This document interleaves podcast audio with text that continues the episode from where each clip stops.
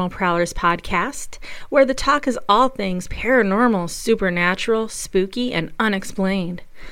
I'm your host, Tessa Morrow, and the tunes, well, those are courtesy of my friend Bobby Mackey.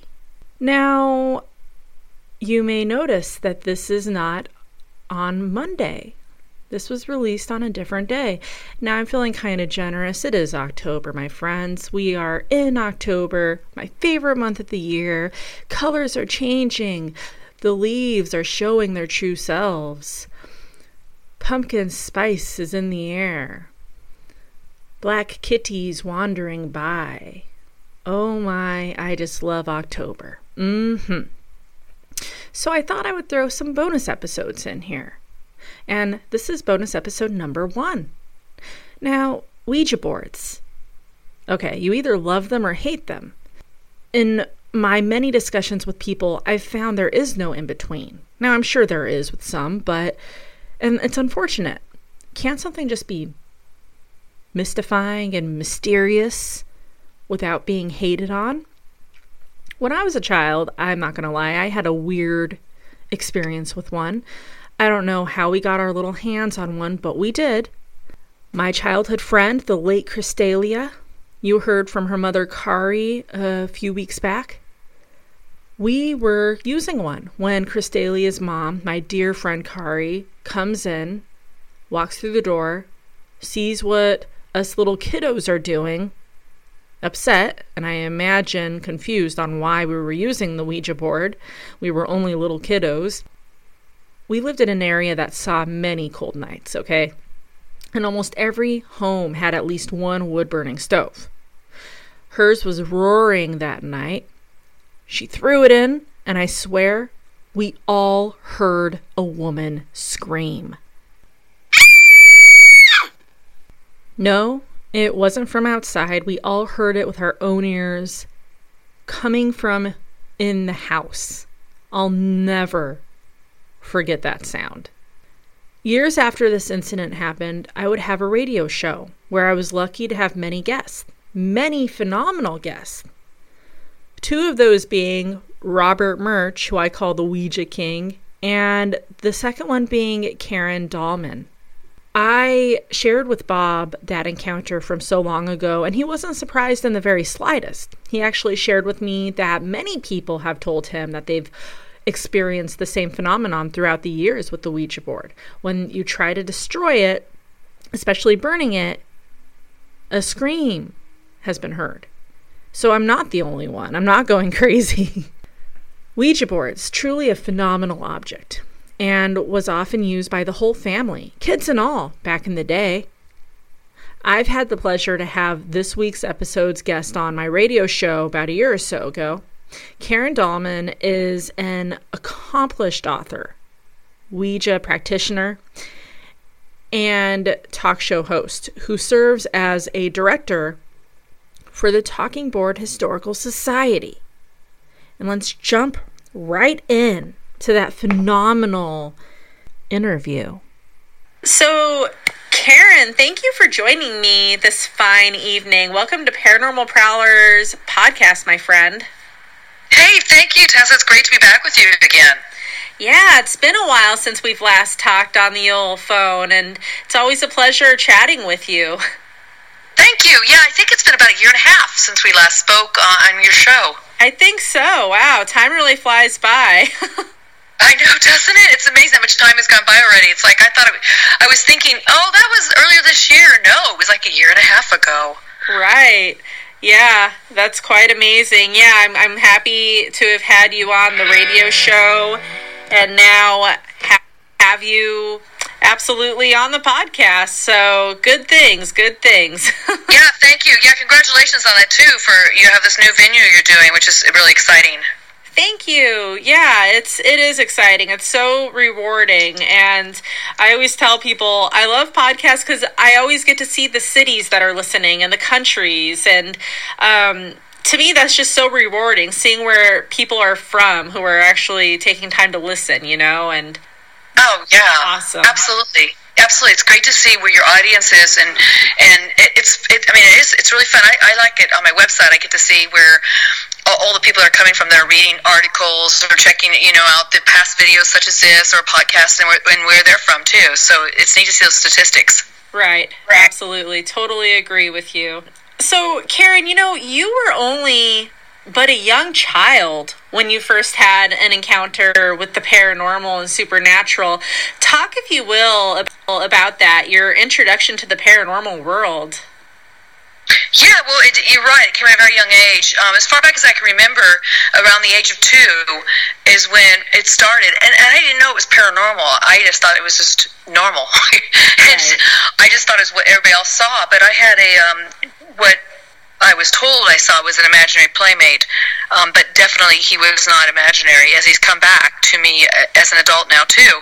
But it was uh, a little, um, you could say he looked almost like a sprite or an elf, uh, a small person. And he would come and talk to me and play with me, and we would. I would ask questions about things, and it was, you know, like a child would, just child thing, and and just sit with toys together. And as I got older, it's probably when I asked more questions. But I worked with this being till I was about five years old.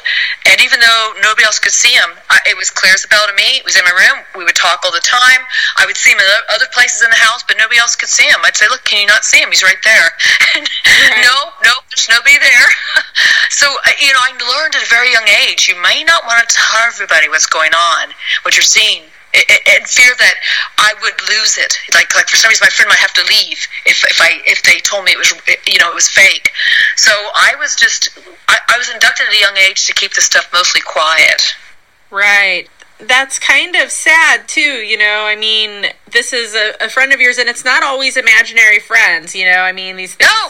happen where it's like, you know, there's a spirit here, and I think now in this day and age, I think more. Of course, there's always going to be skeptics. Me and you both know that, Karen. But Sure, sure. you know, right now I think it's such an important time for the paranormal world and realm. I think more people are becoming accepting to it and are kind of opening up their eyes and going, okay, maybe there is something there. Just because we can't see it doesn't mean that it's not there, you know? I think that you've hit on a good point, and this is what I say to parents who have a child, and this comes from my experience as a psychotherapist too. What I would say to them is, it's not even if you ask them about what they're experiencing, it's not really feeding into something, some something to fabricate. It's really uh, children play at that age too.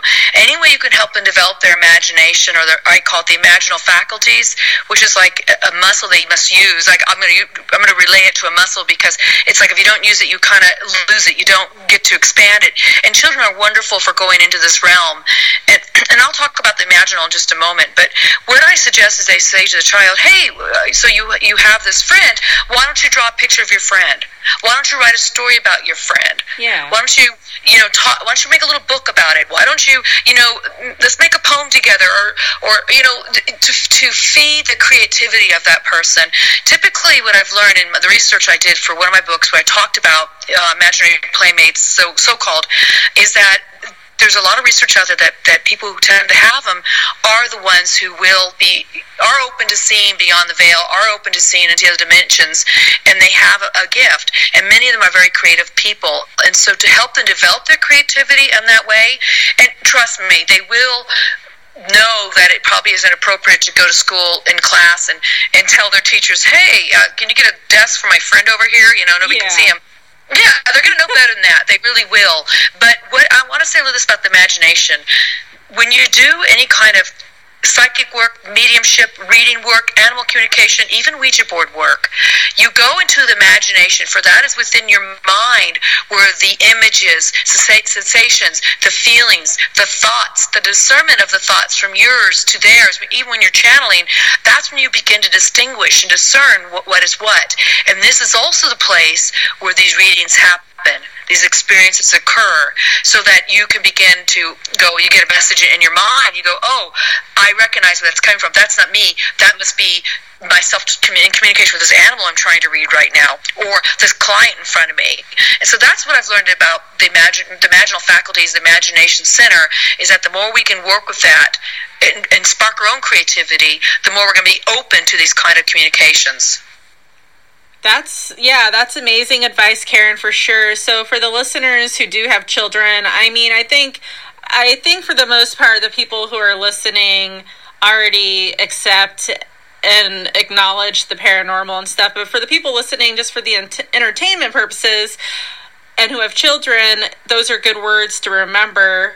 So, Karen, you know, you and I always consider Robert Murch like the king of Ouija, and I yeah, and, yes, and you know, you're the gal. You're I I think you're the queen of Ouija, and so you're oh. you're considered an expert Ouijaologist or Ouijaologist. Because I even asked Bob one time, I was like, "How do you say it? Is it Ouija or Ouija?" He's like, "You know, there's no wrong way to say it. You could say it this way or that way." So it's like are you a Ouija-ologist or a Ouija-ologist?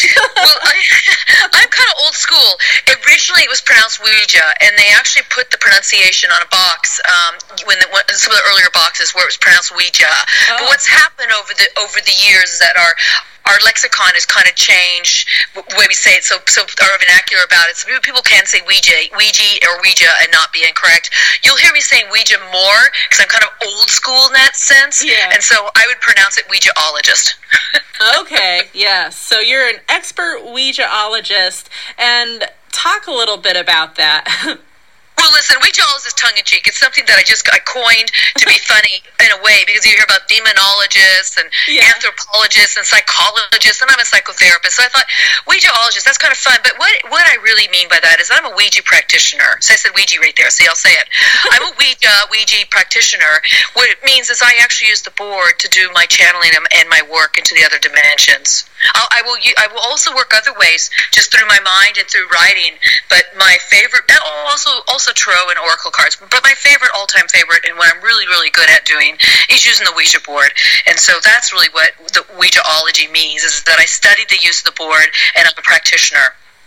Yeah, no, that's that's amazing, and that is awesome. And I am a fan of the Ouija board and the talking boards, and they're just so mysterious and unique and amazing. And I know you actually have a nice collection of Ouija boards and talking boards. And how many do you have at the moment, Karen? And which ones are your favorite? Well, great question. I just received a new one. I, every now and then, people gift me boards. They make them themselves and they send them to me. And so, one of my dear friends and artists, Lauren Morris, she's also a big collector and a designer of boards. She created, oh my God, this most beautiful board. It's called a Luna board. It has a giant moon in the middle. Mm. It has it has like um, it's out in the, the celestial bodies around it. it. has the it's in a circle too. And, and I'm going to be releasing a video this this Friday that's going to show my. if you go to my YouTube channel, you'll see the release of this video where I interview Lauren and what was her motivation, inspiration behind this board, and the board I have. I'm going to be showing it. But this board is very special. It's my most recent. It's number 44 and um, it comes with a really unique planchette or an indicator. So what happened was about a year ago, she and her neighbors there was they received one morning all these dead luna moths on the ground. Oh. And, and when they once they come out of their chrysalis, they only have about a week to live. All they do is she says they don't even have a mouth. She says what they do is they just propagate uh, and they have babies or, or babies. they lay eggs. um, so so they they you know that's what they do. That's all they do for about a week, and then they die. Not a lot that they do because you think about it, they're helping with you know pollinate, cross pollinate, and then they're, they're, producing more of these. And these little moths are gorgeous, the big green ones. And so she they took them, and she got a bunch of them. She put them in resin and made it into a planchette.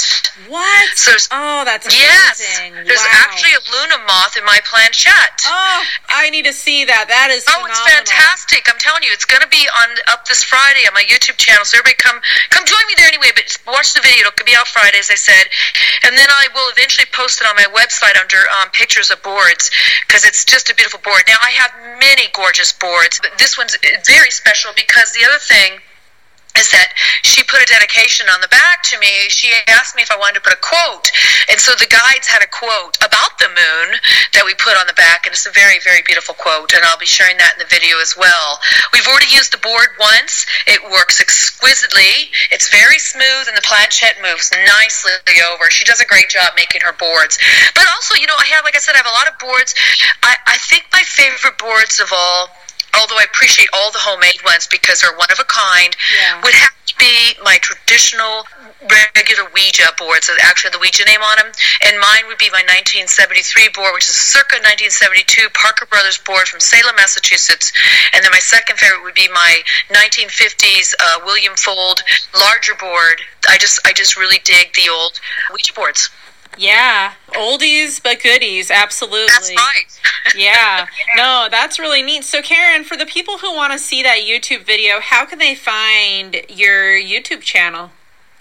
Thank you for asking. Will you go just look up Karen A. Dahlman, D A H L M A N, my middle initial in there on YouTube, and my channel will pop up. And I have over 200 videos. I think I think I have about 206 videos. So what what we have on there is a, is a, couple shows. One's called The Women of Ouija, where Marla Martinson, one of my friends, and I did this whole series about 70 videos, just real quick videos, fun, uh, happy, kitschy kind of videos, just to, to to have a good time, but also talk about using the board. And then I, then the last uh, show I've been doing is called Creative Visions TV, which is I have guests on who also have their own way of reaching into the unseen dimensions.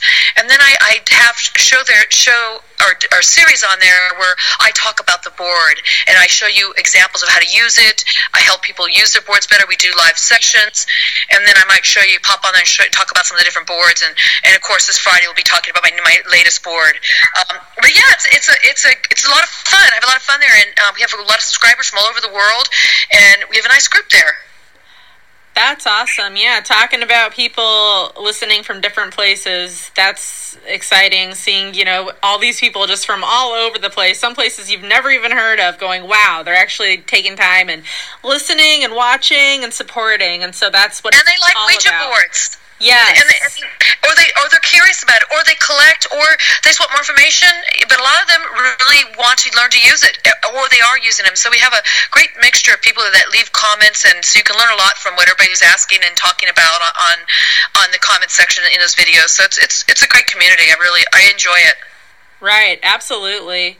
And a great community it is for sure. And so, Karen, I kind of want to hear I kind of want to hear about a Ouija session or seance that you've conducted. Like, I know throughout the years you must have had done countless, too many to count, uh-huh. but like, just like, you know, paranormal investigations, I'm sure there are some that are just like kind of stick with you, more memorable than others. And some of your most memorable moments, if you will, are there any that you walked away from just going, wow, did that seriously just happen? I, I got to tell you, this happens all the time. I, I, when I think we get such great messages or, or communication, like let's say somebody deceased loved ones they wanted to bring through or something, I'm I, can't. I, even though I've been doing this for such a long, 46 years, oh a, a long time, it's like it never ceases to amaze me. It, not in belief, because I 100% believe. It's not that. It's just the quality and the level of the communications and the and how honored I feel that somebody's loved one would come through, or somebody's spirit guide would come through, or the messages that come from the, from even the guides that have such powerful things to say to somebody that just that just knocked them off their socks, or really helps them in their life. I get letters all the time that tell me how much I've helped them with just some of the live sessions we do, and I do private sessions too. We're kind of on hiatus right now. We're traveling a lot. My partner is, and I am too. Uh, for for work and stuff, so we put it on hold. But um, we yeah. do have a, we do have a waiting list for that. But those those messages in itself, those sessions are crazy. I don't know these people for the most part. They, they may have come to me from somebody who knows somebody, or maybe somebody in a group I know, or even from YouTube. But the, the what comes through is just it's just amazingly stunning, astounding, and cool. And I'm in awe. I'm just in awe, and I'm in awe because I am so lucky to be the messenger that gets to be a part of this trans transaction or transmission. and that's what blows me away. And um, I mean, I can give some specifics too. I mean. I, I remember there was this uh, guy I knew who I knew him in college, and he died unexpectedly a few years ago. Hmm. And it wasn't a very, I guess, positive death. I didn't know much about his passing, Yeah. but um, his mother, and he was my age. His mother reached out to me because uh, because she found my book and she realized, and she knew then she realized who I was. That I was actually a friend of his from college. I was also in one of his weddings, and then she reached out to me and said, you know, I, this may be uh, you know a long stretch, but would you be willing to try to reach out to so and so and and you know see if you can get a message?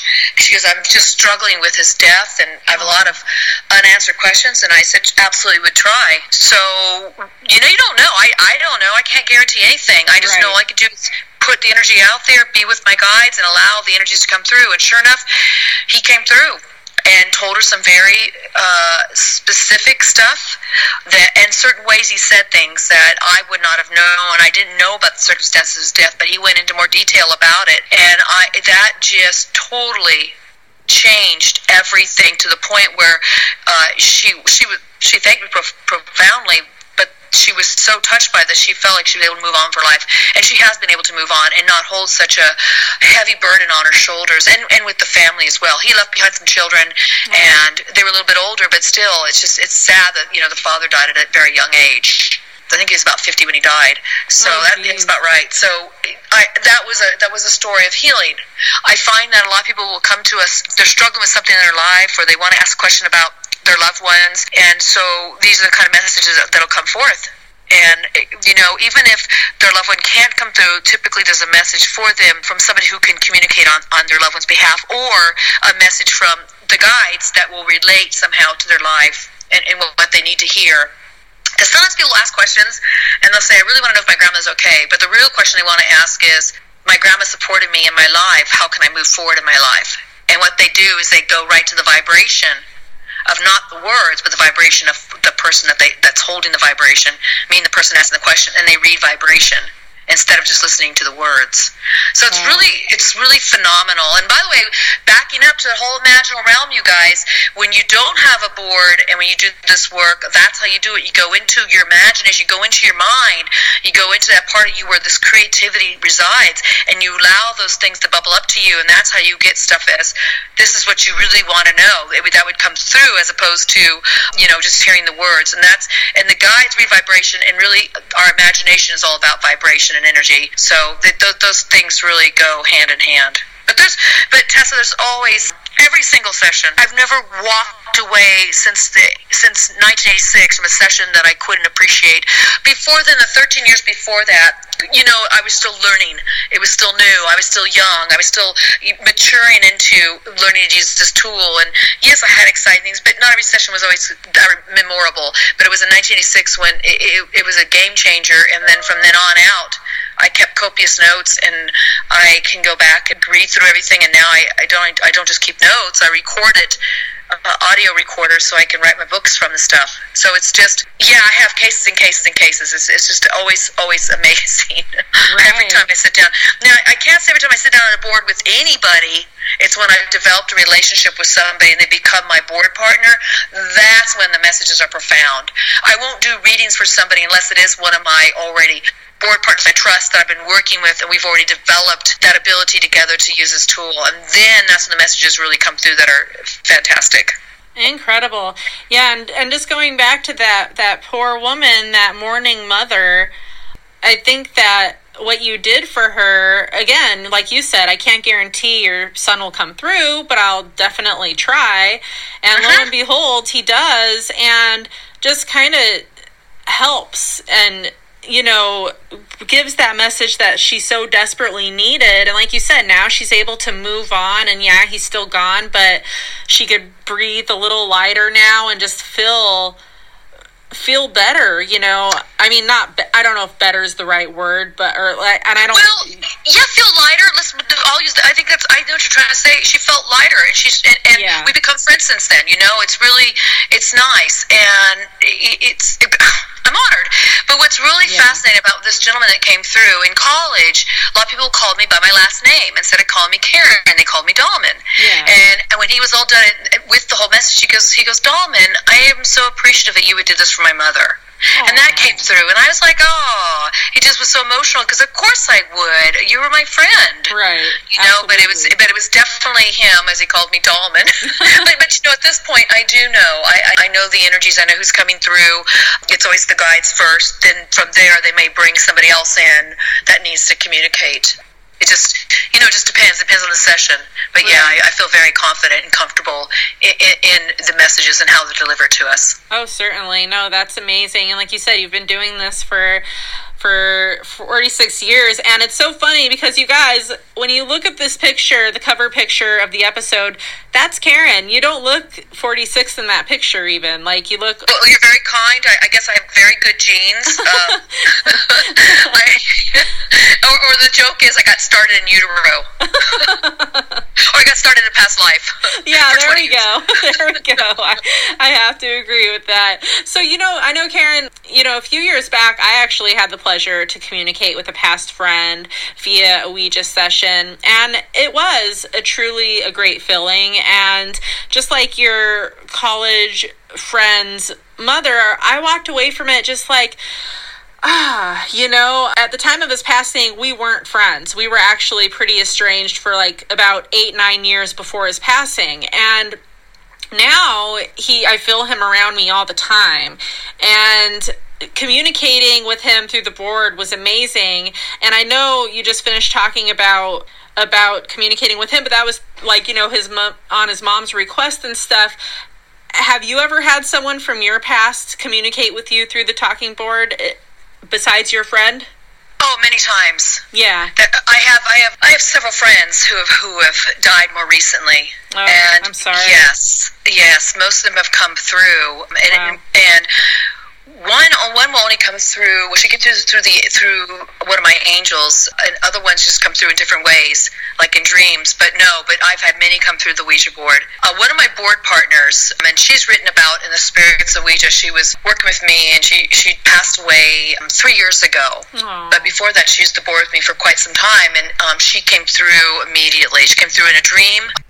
Said, If one of us passes transitions before the other, we'll come back and talk on the board. So I, I was expecting her to come through.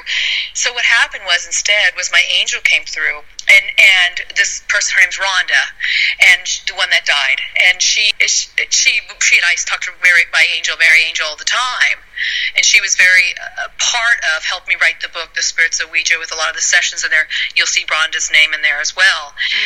Anyway, so she comes. So what happened was my angel came through and said, "Real in poems of serious affection." And I went, "What does that mean?" And she said, oh, "You need to think about this, and and come back when you know what that means." And she says, "That's all I can say." Wow. What's uh, well? Tell, let me tell you what that is. It's an acronym. What happened was when she came to me in a dream when when Rhonda had passed over.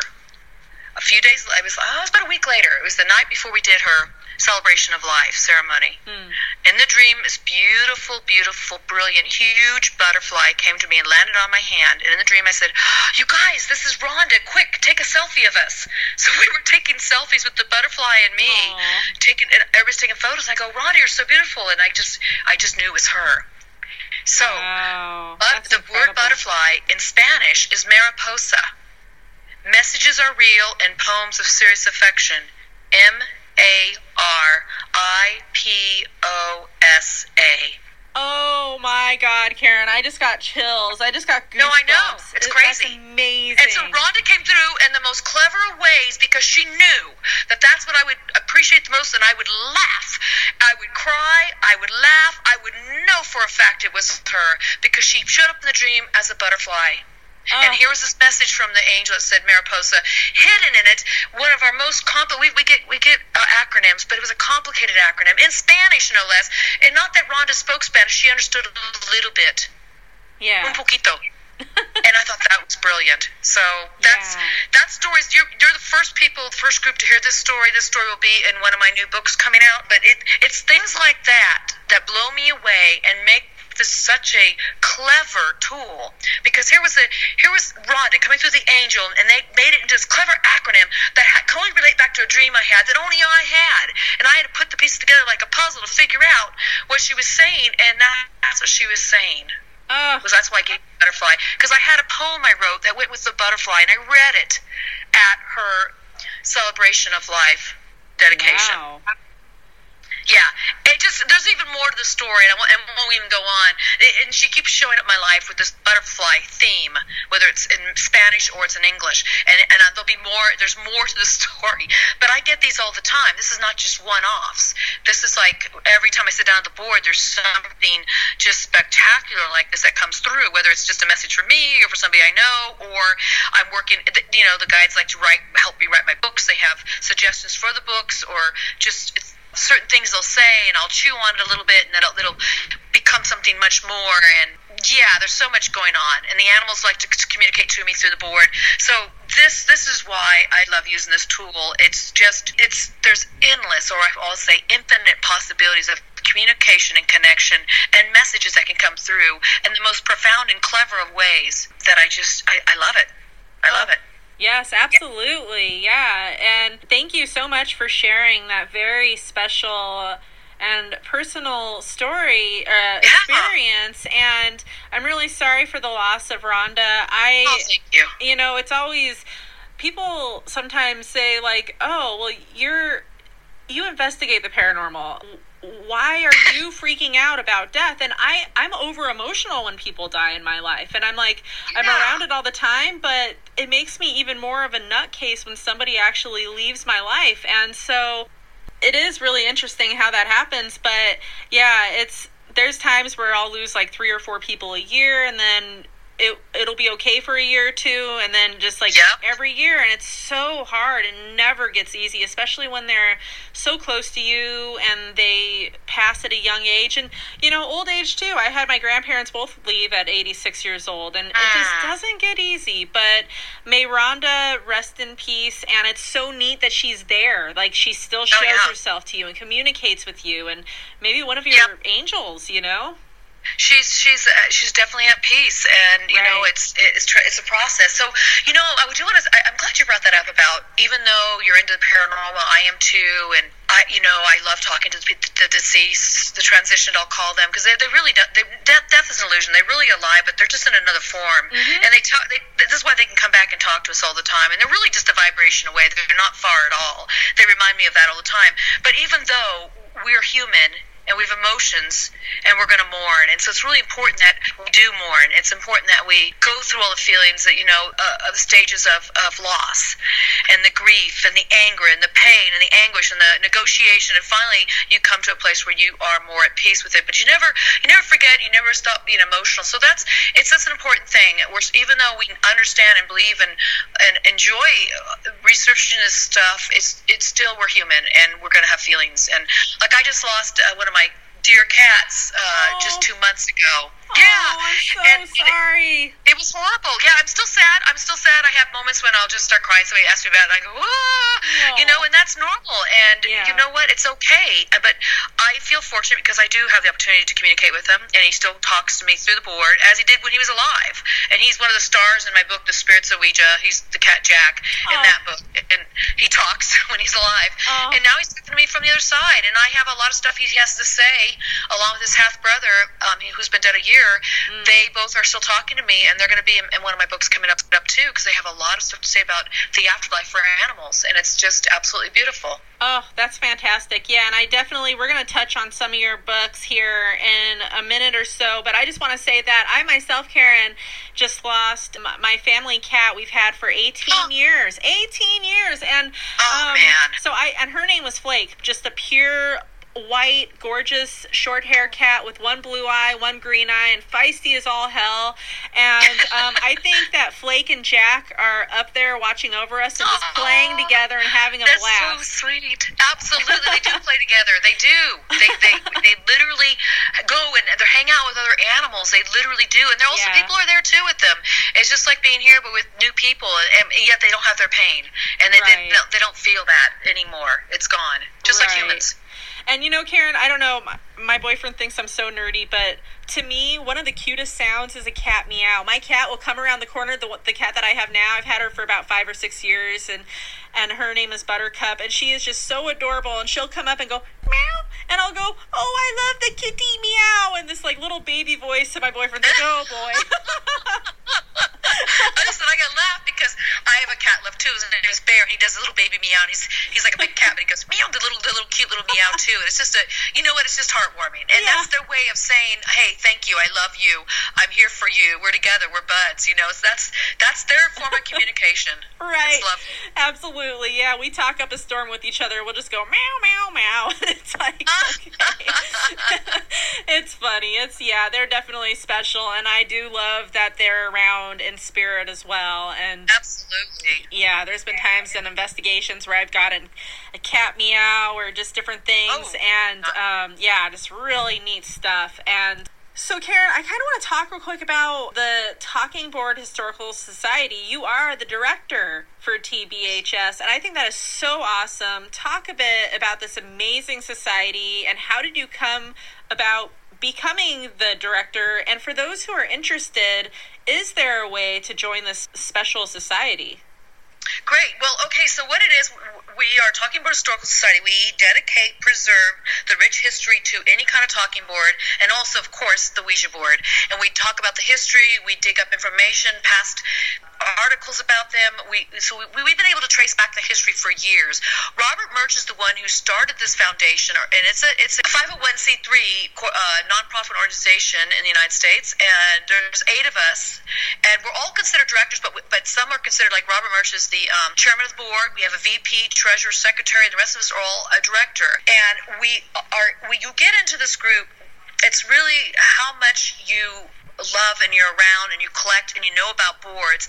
My thing that I added to the group was that I actually use boards and I'm a practitioner. There's there's nobody else in the group right now that actually really uses the board a whole lot, maybe a little bit, hmm. but that's my that's what I bring to it. I bring to it the fact that I write about it, talk about it, and that's pretty much all I, I do for the, when, it, when it comes to reaching into the unseen dimensions. But we all have our special talents in this group, and so right now it's a closed group. However, if people are interested in it and and watching it grow and evolve, we're going to eventually open it up to membership. But what I would suggest you do is you come join us on Facebook at Talking Board Historical Society. We have a we have like ten thousand, almost ten thousand subscribers there, and we, we talk, we share so much about the history. We do videos, we do pictures, we bring up the old facts and articles. We show boards, we talk about so many things there, and you'll learn a lot about all kinds of talking boards. And it's a wonderful community because trust me, there's a lot of people that know a lot about boards that aren't even on, in our group uh, at this point, but it will open up eventually.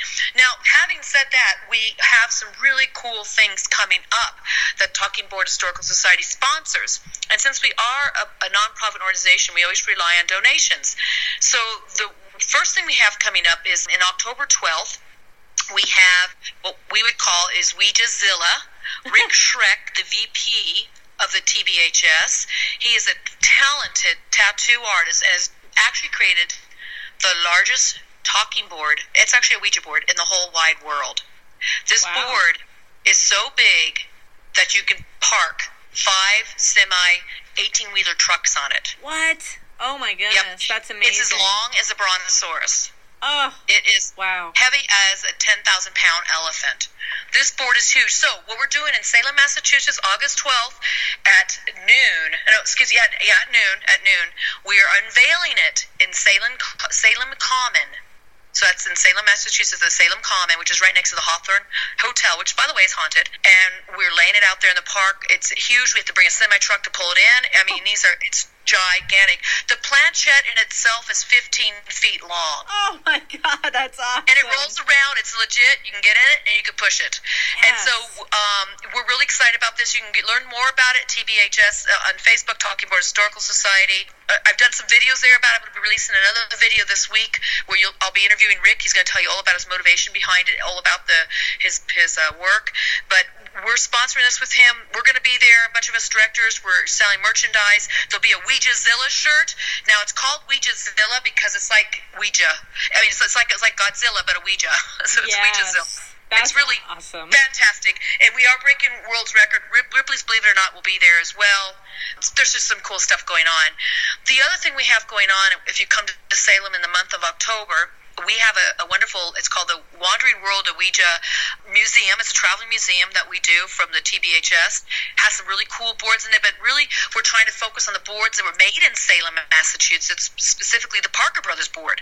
Like i mentioned my favorite board from the 73 that one was made in salem massachusetts and we have a display for free at the visitor center in salem and then one other thing we have going on, it, it, it's open now, but it's by one of our members, is Treasurer John Kozik of the Talking Board Historical Society. He's a fantastic collector.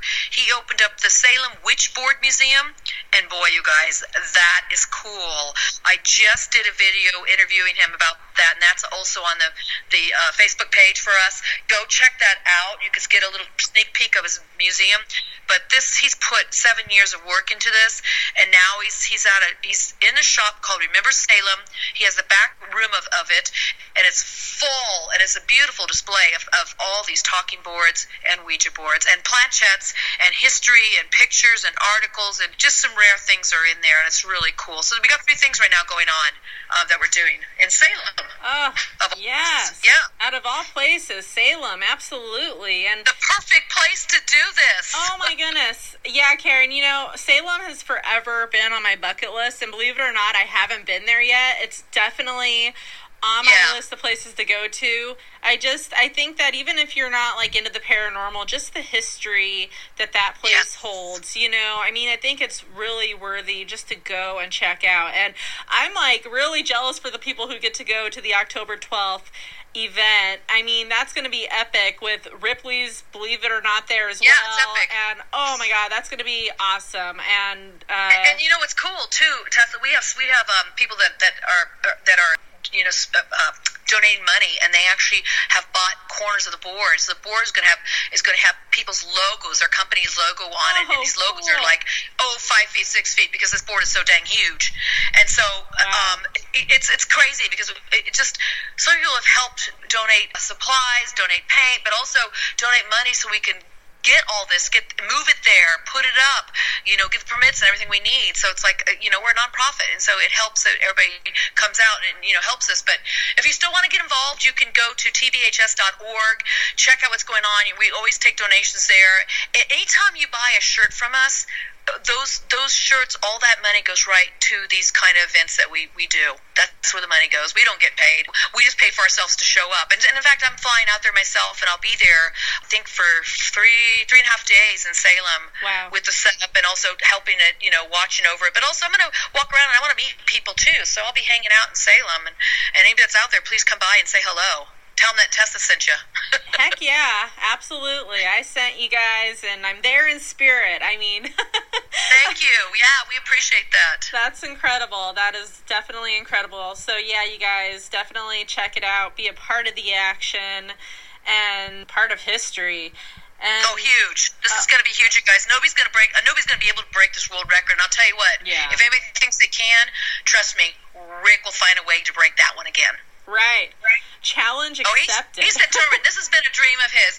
What TBHS is about, too, which I really love, we support each other in our dreams. So, you know, John had the dream of this of the Witchboard Museum, which is now a, reality. Rick had this dream of this giant talking board, the world's largest. He's doing it. They support me in my dream of my books that I write, and we support each other in everything. The, the wandering world of, of Ouija Museum, that's something that some of the other, other members have started years ago, and we just keep it going. So it is about supporting dreams uh, uh, that we have with talking boards and Ouija boards. That's right, absolutely, and that is amazing. And it's all about the support and just supporting It each really other is. and being there. Yeah, absolutely. So, Karen, you know, you really, truly are a woman of many talents. You do it all. You're an author. You've written many books. One book I want to hear more about is The Spirits of Ouija, Four Decades of Communication. And now I know you talked about a little bit of that, but 40 years, that's a really, that's a good amount of time, you know, to just have all that experience under your belt. Talk a bit about this book and how people could find it.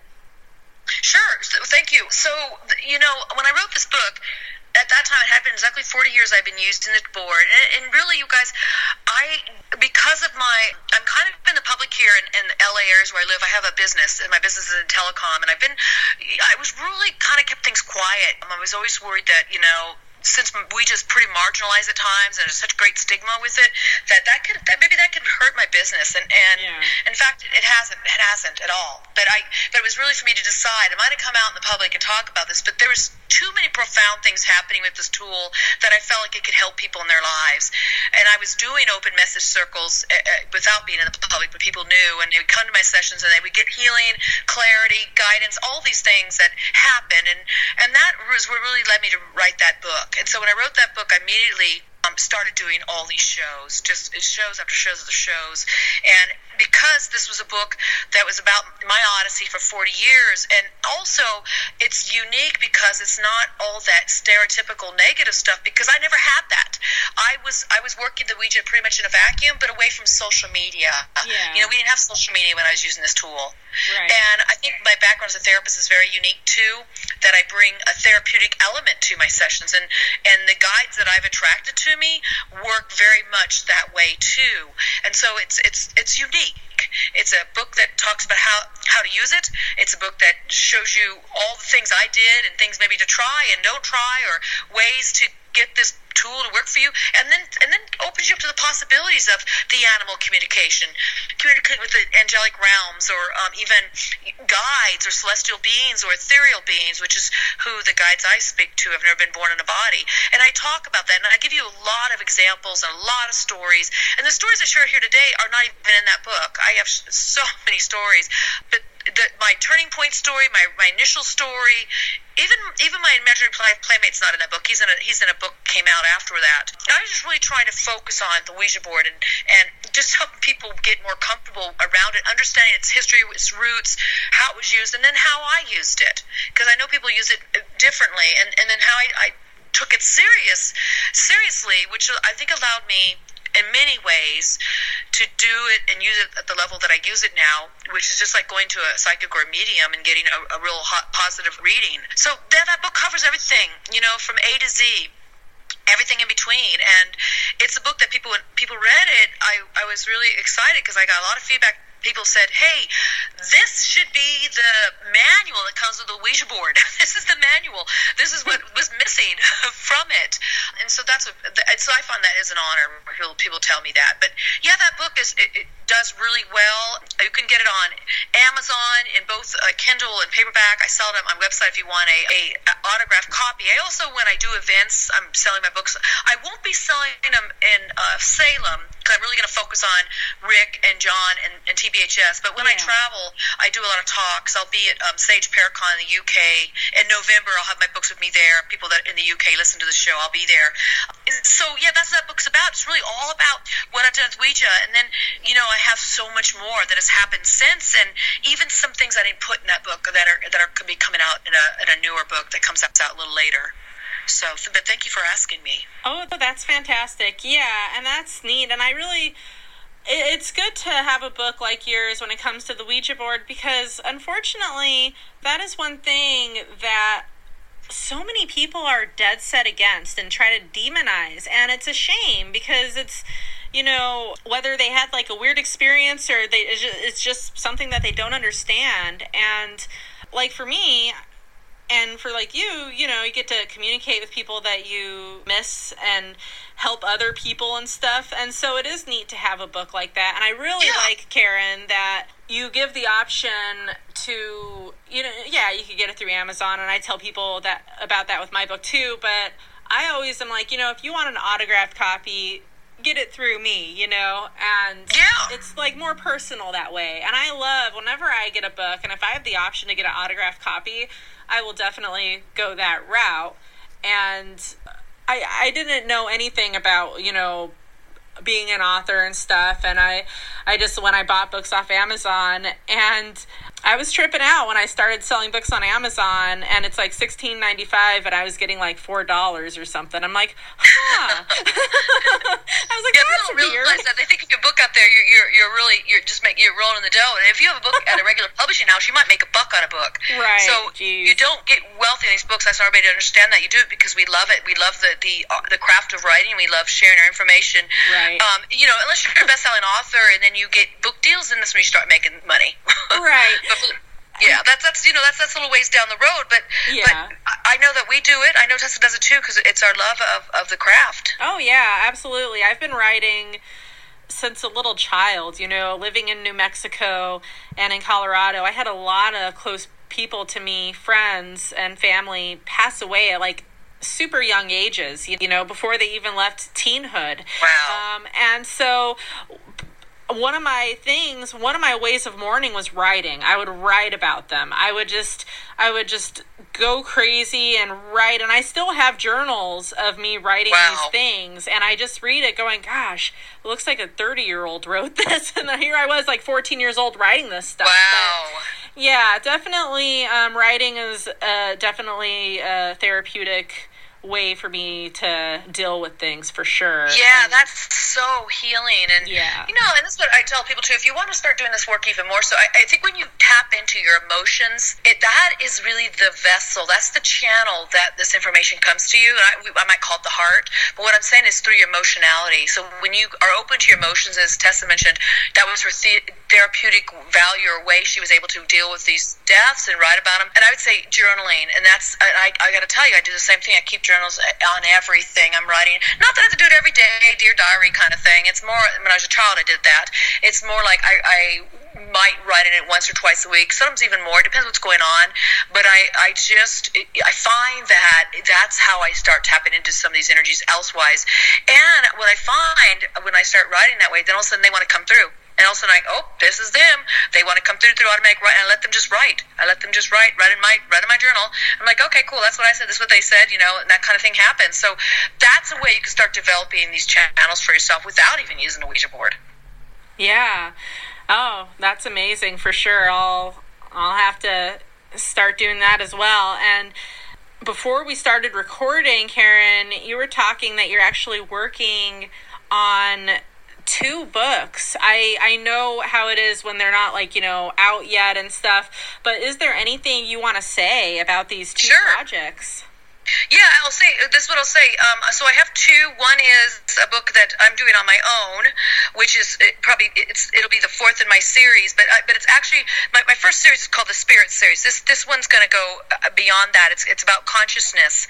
It's about how to access consciousness, but through the board and also outside of the board, and how you can begin to tune into all these different types of energies we're talking about, whether it's the animals or the angels, and and, and really go into some deep dive into this with some fantastic messages and ways to do it yourself uh, and also some examples, along with some research into this with other people, what they're finding out about um, consciousness. So there's some cool theories out there, and there's also some studies being done right now. And so that's my own book I'm, I'm working on. That'll just be I'll be the author on that one. But I was recently approached, um, and a few months ago, exciting, exciting news to me, by a, uh, a best-selling author in the UK. Her name's Teresa Cheung. She's very well known for her works on. Uh, she's done comprehensive encyclopedias of dreams. She talks about the afterlife. She talks about angels. Talks about heaven, and her big thing, I think, was she oh premonition. She talks about a lot of things that has to do with um, just these faculties to be able to reach into the other realms. Now, she doesn't consider herself a psychic by any stretch, but she's definitely had some experiences. She's more of the researcher. She she does the research, talks to the people, the the doctors, the the, the PhDs, the the scientists, and she also has a degree uh, in theology from Cambridge in, in the UK. She's a very talented writer, just a, beautiful lady, and she approached me and said, "I would really like you to write a book with me." And so we're writing a book.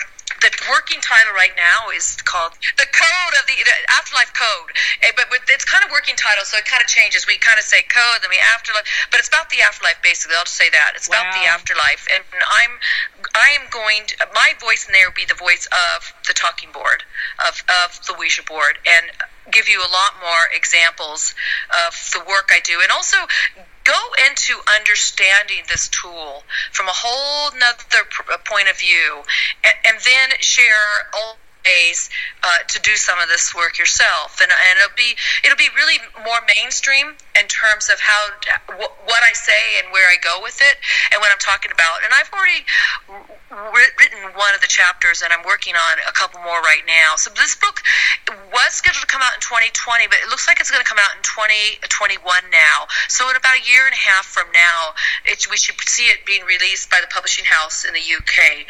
Uh, they have a lot of projects, and they don't, they don't want this one to get lost right. in the shuffle of, the Teresa's book she's doing. She does a lot of books, um, but I expect my own book of con- the consciousness to come out in 2020. So there should be a book for me in the next each year in the next two years. So I'll have one and then another one. Oh my goodness, you go, girl. And that's fascinating. And that's so exciting. Thank that, you. What an honor for this woman in the UK to ask for you to be part of this special project. I mean, that is that's amazing. Good for you. Very excited. Well, oh, yes, thank you, and I and I am I'm very honored, and it's it's just a thrill to be working with her, and you know, for her to recognize what I'm writing and my style of writing that it would work with hers, and I think that's yeah, I'm happy, I'm, I'm super excited. You know, it's like this. It's you love when you get good news. Well, that was really good news for me. It was very exciting news right. for sure. yeah, yeah, absolutely. Okay, you guys, so keep an eye out for well, Karen Dahlman has amazing books out already. Check those out. Get an autographed copy from her and then yeah the next couple years be looking for those other books coming out. Good stuff. That's right. That's right. Absolutely. So karen before we end for those listeners out there who are interested in learning more about your paranormal and talking board adventures how can they find you on the good old social media yeah, well, you know, I, this is what I say. If you're really curious about what, what's going on with TBHS, myself, the books, my YouTube channel, join my newsletter. Come to my website at karenadahlman.com or Creative Visions publications.com. So my name's always easier to find, Karen A. Dahlman. But come on over there, join the newsletter, and then from there, my website is the portal to everything else. So from there, you could go to my YouTube, you can go to my social media, you could go to the shows that I'm linked to, other shows I've done. This show will be there too, a link to it. Um, and then also, I recommend you go to TBHS, which stands for Talking Board Historical Society. So tbhs.org, and you can learn more about uh, the Talking Board Historical Society, the members that are there, and we that's there. You'll see what I think going on with us too. We post regularly in social media, and you'll see uh, you know our Twitter, you'll feeds, you'll see our Facebook feeds going in there, and then by all means come to Facebook and join us, the Talking Board Historical Society. Everybody's welcome to join, and you just learn more if you're really into talking boards and Ouija boards. And then you know, stay tuned, stay tuned, and see what happens because there will be a time when we're going to want to uh, open up membership in this group because it really is a fantastic group and I, I, love what it stands for and I love the fact that we are preserving history. This is such rich history that has affected the psyche of America and also the psyche of the world. I mean, Ouija now is something that every country they know about. And I know because I can see who's hitting me, who's yeah. hitting me up my website from all these different countries, or even from YouTube. We were talking about this earlier. It's amazing. It's just absolutely stunning that that Ouija is like worldwide. Right, absolutely. And not only that, but you know, I remember talking with Bob and seeing just on social media that those donations on, are helping with the headstones for yes. the big people, the you know the people who started this all, you know, and that is amazing too. And so for the real quick, Karen, for the people who want to check out these headstones, where are they oh, yeah. located again? Yeah, so uh, this is why the Talking Board Historical Society started. In 2008, they put in the headstone. I, I, wasn't part of the group at that point. 2008, they put in the headstone for Elijah Bond. And Elijah Bond was the patent attorney who actually patented and trademarked. He's also one of the uh, one of the owners who started out with the Charles Kennard Company and and got the Ouija board patented. And so that gravestone is in Baltimore, and you can go see it in one of the cemeteries there. And then and then recently, this is what you're thinking about too then I was a member of TBH at this point. Uh, everybody's donation helped us get the gravestone, which that was non-existent, just like Elijah Bond was non-existent. He didn't have one. Wow. It was non-existent for for Miss Helen Peters, and Miss Helen Peters was the gifted psychic who sat at the board with Elijah Bond in front of the patent officer, who said to them, "I don't know you, you don't know me, but if you want this dang thing patented and nothing can spell out my name and who I am, then you get your patent." And sure enough, it did. Oh, and that's the story goes. So she did not have a, a headstone. She was buried in a, fa- in a family plot. Seven people were in that plot, but only three had names on the headstone. So we approached the family, realized she was buried there, found out she was, and and the family was so thrilled that they didn't have the money to forward this, and we put a giant gravestone in. It's it's it's a monument, you guys. It's beautiful. The family approved it. They love it. Has everybody's name listed on there, and of course Miss Helen Peters. And it has. You have to go see it. Look online. Just look up um, Helen Peters uh, gravestone, and it's that one's located in Denver at the Fairmount Cemetery, and you can go see that one too. Ooh. And the cool thing is about this, that one because it, it's a very. It's a, by the way, it's a very beautiful cemetery. But what's interesting is they had no idea such a famous lady was was buried in there, and they have a tour. They take, take people on through that cemetery of famous ladies who are buried uh, in that cemetery, and now she's on that tour. Now you can see and hear about her and her contributions to this to the Ouija board. By the way, the Ouija board would not be would not be named Ouija without her. She was one that also sat at the board when the name Ouija was spelled out. She was also one of the original business owners. There was men and one woman, and she was the one woman involved. Nobody knew that. All this just came out in the last six years, and so that's another thing that everybody's helped us with, and we really appreciate that. We, we could not have done that without your help. Incredible. That is so cool, Karen. And I Colorado's my home state. I go I live there part time. Yes, and I knew will that. definitely have to go to visit that cemetery and go check it out. And I think it's so neat that you guys put not only her name, but the other family members that didn't have their name there in the first Right. place. It always kills me when I go to a cemetery and I see like, you know, these tiny little headstones that don't have anything on them or say unknown and it's just like Yeah. that's heartbreaking. So that's so cool that you actually you did that for the family and I'm sure the family was just like, "Oh my god, that's amazing." You know, very grateful about it. That's awesome. cemetery, we had a big ceremony, and the family was there, and we gave them the plaque that was on the ground, handed it to them, and they came to our event afterwards. It was it was all, all about them and and and their and Helen Peters and honoring the, that whole lineage there. So it was a it was a fantastic event, Oh. and it was very oh it was just it was just it was sacred in a way. It was very sacred Right. to be there and to do this for her, that great lady. Oh, how heartwarming. Yes. Yeah. And I know, um, you know, talking about people listening from all over, I know that Denver is on the top cities. So, guys in Denver, guys and gals, go check it out. Go to the, what did you say, the Fairmount? The Fair the Fairmount Cemetery Yes. in Denver. That's right. check it out, you guys. Definitely want to do it, or go on that tour like she's ta- like Karen's talking about. I bet it'll be Uh-huh. epic. Yeah. It really is, and then the cemetery itself is beautiful. And where the plot is, it's right next to this gorgeous big blue spruce uh, pine tree, it, it, uh, or fir tree. It's just it's just beautiful, and, and the, the monument turned out really well. We had a we had the same group who made the Elijah Bond uh, on the East Coast do this one and ship it all the way out to Denver. There's, there's something very special with that as well. To use the same group and, and the style. And one of the gentlemen in the Talking Board Historical Society, he's a director as well. Mike Buckner designed the, the giant uh, gravestone that you would see for Helen Peters. He's, he's done a dang good job. We have, we have a lot of really talented artists in our group as well. That doesn't surprise me. you guys are great. Right? That's awesome. Well, Karen, huge thank you for taking time. I know you're a super, you're a busy gal, and I really appreciate you taking time and joining me for this week's episode. And Great. Well, listen, thank you for having me. It's always a pleasure talking to you, and I enjoyed being on your last show too. So, thank you, and, and thank you to everybody out there listening. And yeah, come on out and, and join us. Come to these events, or just check us out on Facebook, or check check out my YouTube channel or, or my uh, website. But and I, I, by the way, I love hearing from you guys too. So, thank you guys all again for being here.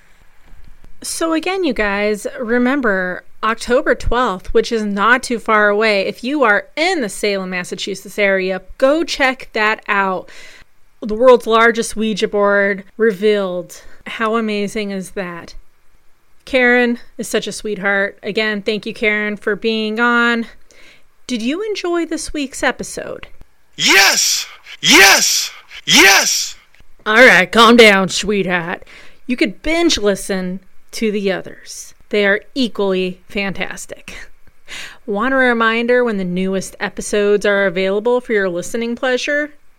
I thought you did. Subscribe now to Paranormal Prowlers podcast through Spotify, Google Podcast, Overcast, Castbox, Podcast Addict, Podcast Republic, Apple Podcast, iTunes, Deezer, and oh my god, so many others. See you next week, my sweet, sweet Ouija friends. He grew up in a boxcar in Oildale by the railroad track. His daddy died when he was eight years old. He had a hard time with that. His mama did the best she could, but he stayed out on the run.